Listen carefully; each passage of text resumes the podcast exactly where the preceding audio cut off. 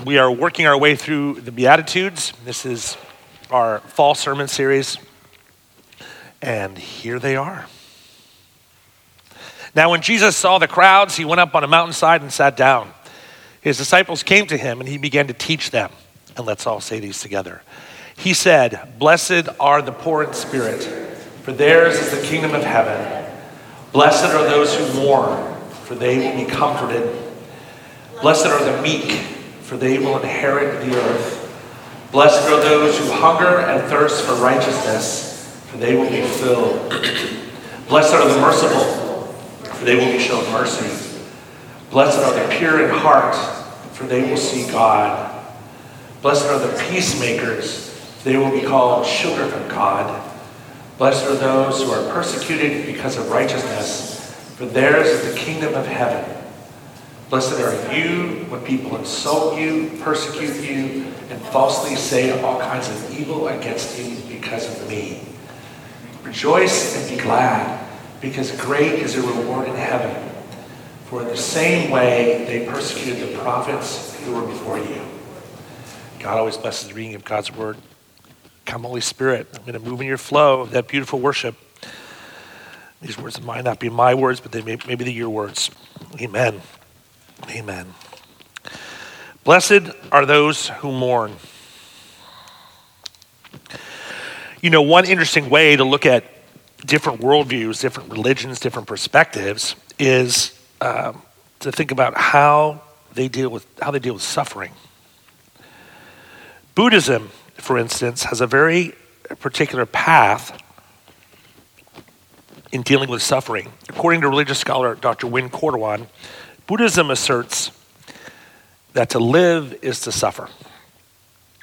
Suffering is caused by attachment. Humans suffer because they allow themselves to get too attached to the world.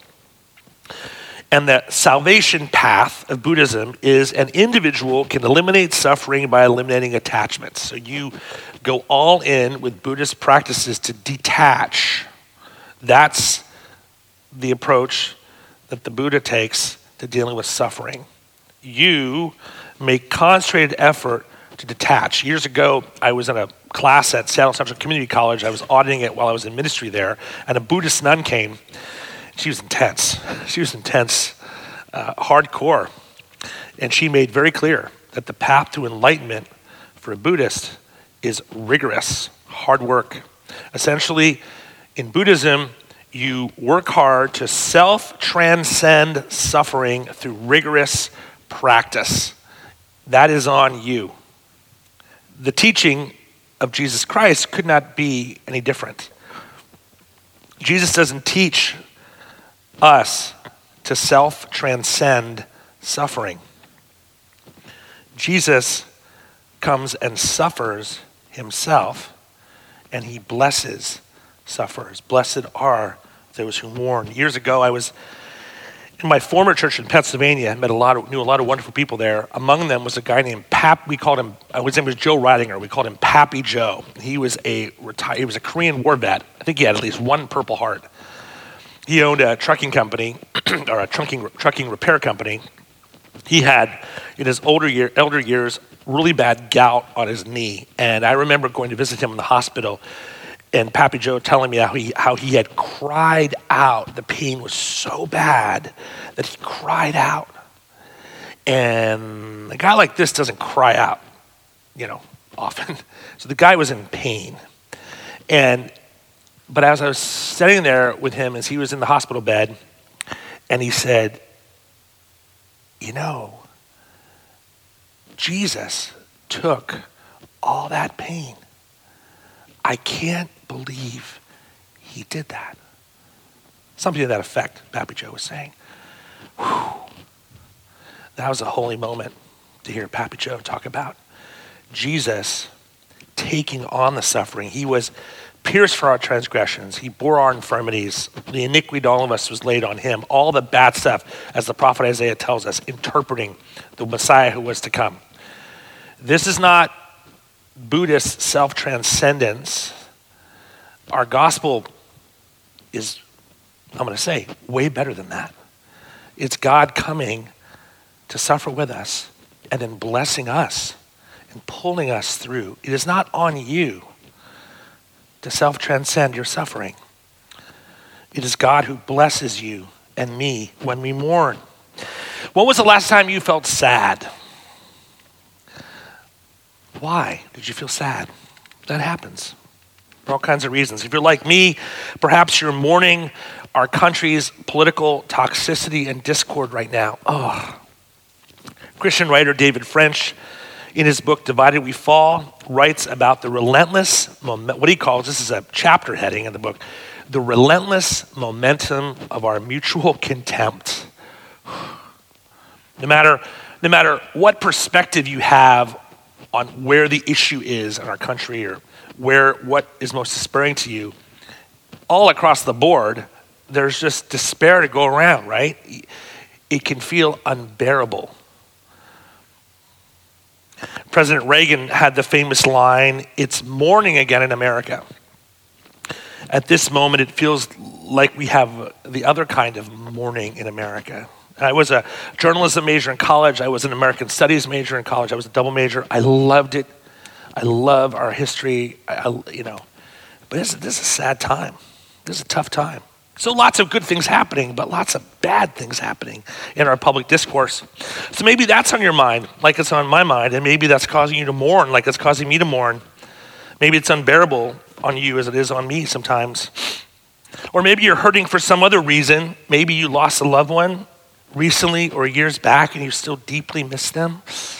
Maybe it's health challenges. Maybe it's a struggle you have that doesn't seem to end and is relentless. Every time you try, you fall back. Maybe it's just a disappointment you had. Maybe you disappointed yourself.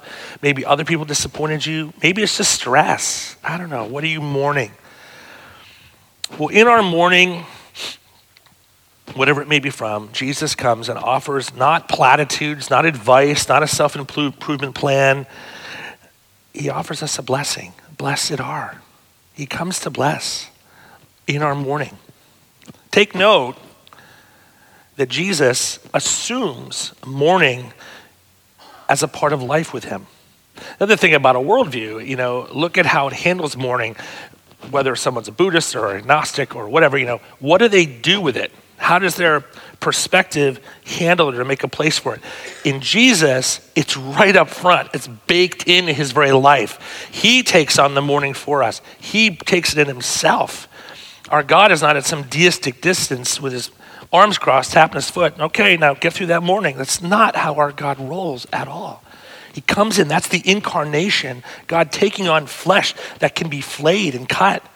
So he knows mourning, but he also knows life. He knows mourning is part of life, even life with him. Jesus, Jesus never says, if we really trust him enough, we'll never mourn. Sometimes some well meaning Christians talk as if mourning and sadness is somehow a lack of faith. No, that's, that's like, like if you had enough faith, you wouldn't mourn. That's not how Jesus thinks at all.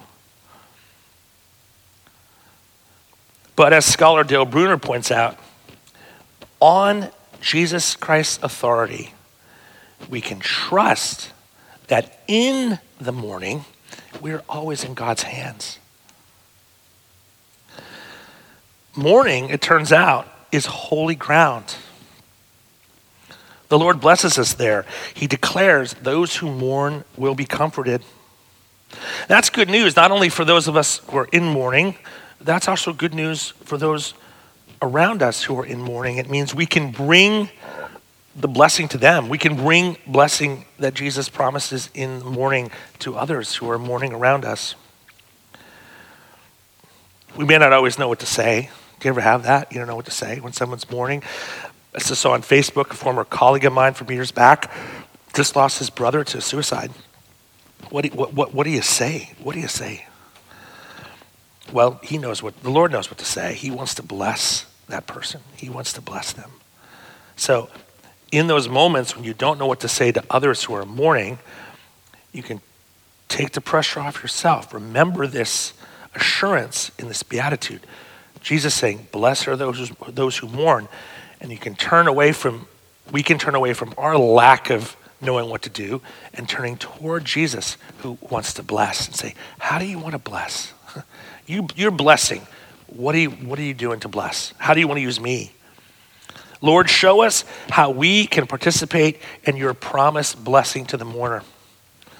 Theologian George Hunsinger writes that Jesus brings comfort to mourn by the Holy Spirit. Remember, as he's leaving, he promises the Holy Spirit. They were probably sad. His disciples, his guys, are probably sad, even though he was risen, that he was leaving. Like, and he says, I'm going to give you my spirit. And the great thing about the spirit is it's, it's Jesus airborne, you know, it's mobile. I once did a children's sermon um, uh, back in seminary when I was young. I, I, I think I compared the Holy Spirit. Um, I, I, said the Holy Spirit was Jesus with wings, you know. One of my theological friends at Princeton was like, hmm, you've given Jesus wings. Hmm, you know, like that's all. Yeah, he's, he's, he's moving, he's airborne, you know. That's what the Holy Spirit is. I was, I was sitting in my office, we were sitting in my office doing our, um, our high school little Bible study, and I saw our awesome bass player running across the lawn with, it, with his bass going like this. I, thought, I said to the students, I said, that's like the Holy Spirit. He's running to you right now. He's, he's going to come to you, you know? He's coming. He's running to you. That's the Holy Spirit running to the other church, right? We are not left to ourselves in our mourning. Uh, God doesn't do that. It's not about self transcending. He wants to bless you and me.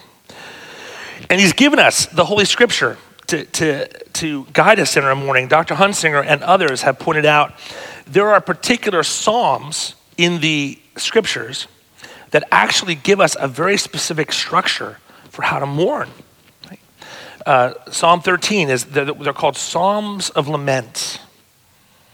This isn't happy, clappy, you know, it's all about feeling good all the time. I mean, yeah, life in God, there's a lot of feeling good, right? But there, there's scripture that helps us when we don't feel good. Again, when we talk with someone about worldviews and we're sharing our faith, we want to ask people, how does your worldview help you when you don't feel good? How does it account for that?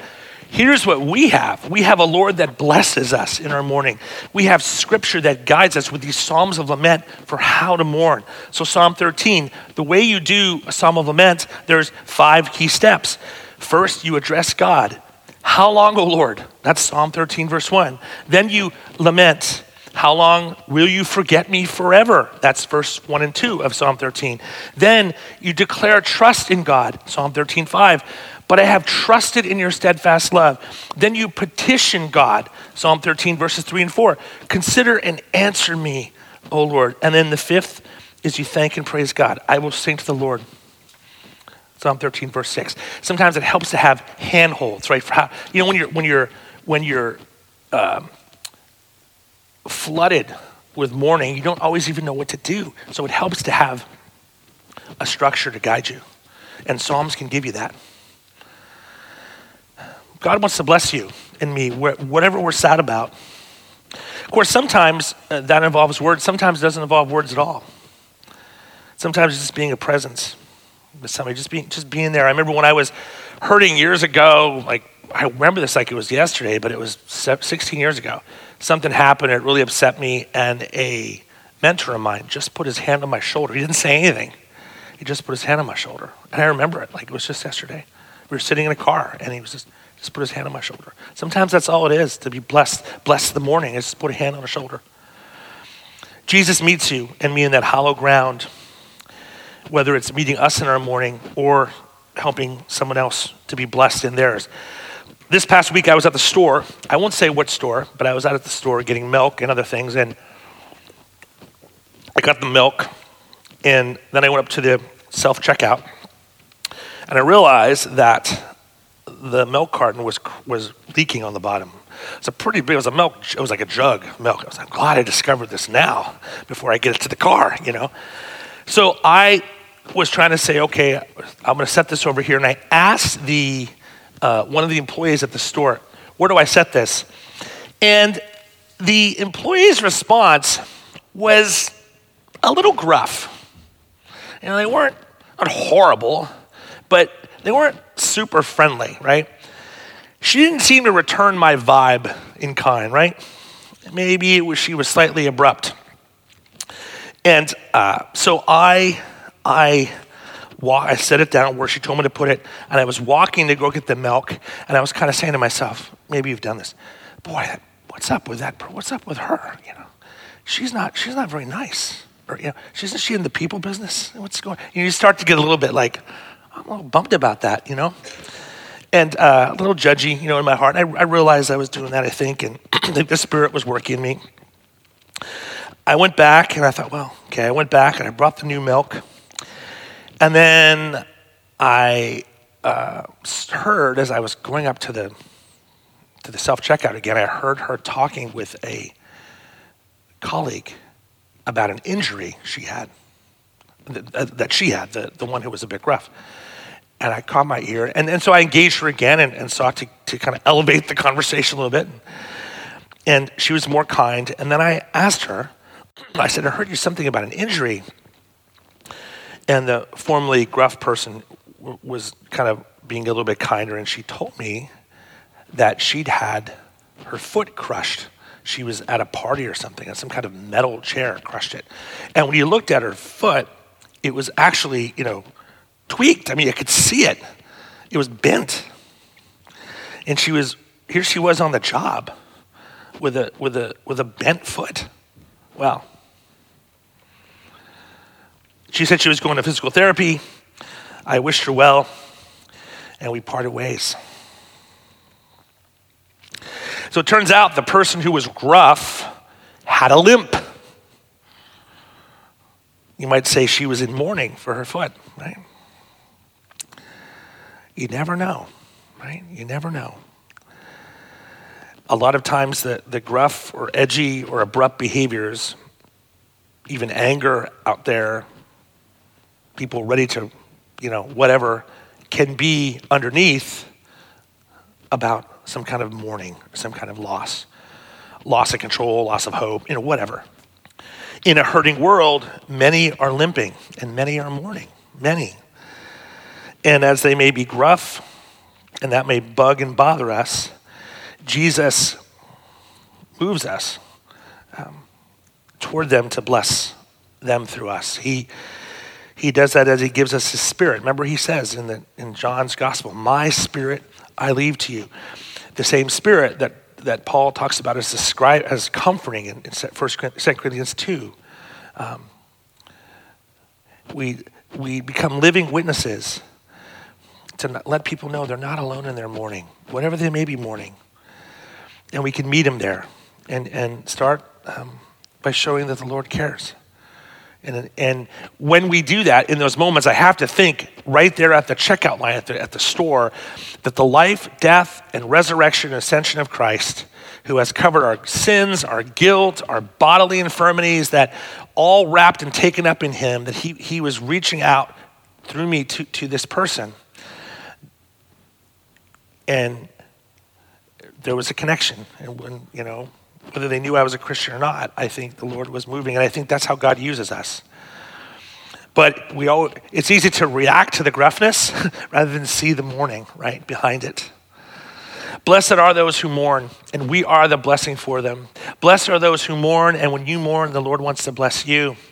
Are you shaping your life to get the blessing so you're not alone in your, whatever you're struggling with, whatever you're in pain over? You put yourself in community and connectedness it's all about the connectedness. God wants to bless you and me by connecting us with his people in whatever we're mourning with and struggling.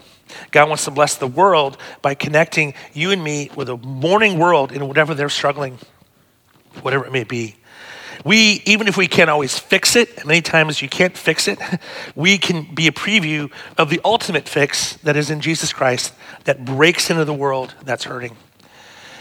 And as we do that, as, as, we move with Him to bless a mourning world, as we're blessed in our own mourning, then through the power of the risen Christ, it really will be morning in America again, as in the sunrise, as is the sun rising. May it be so for you and for me. In the name of the Father, and the Son, and the Holy Spirit. And all God's people said, Amen.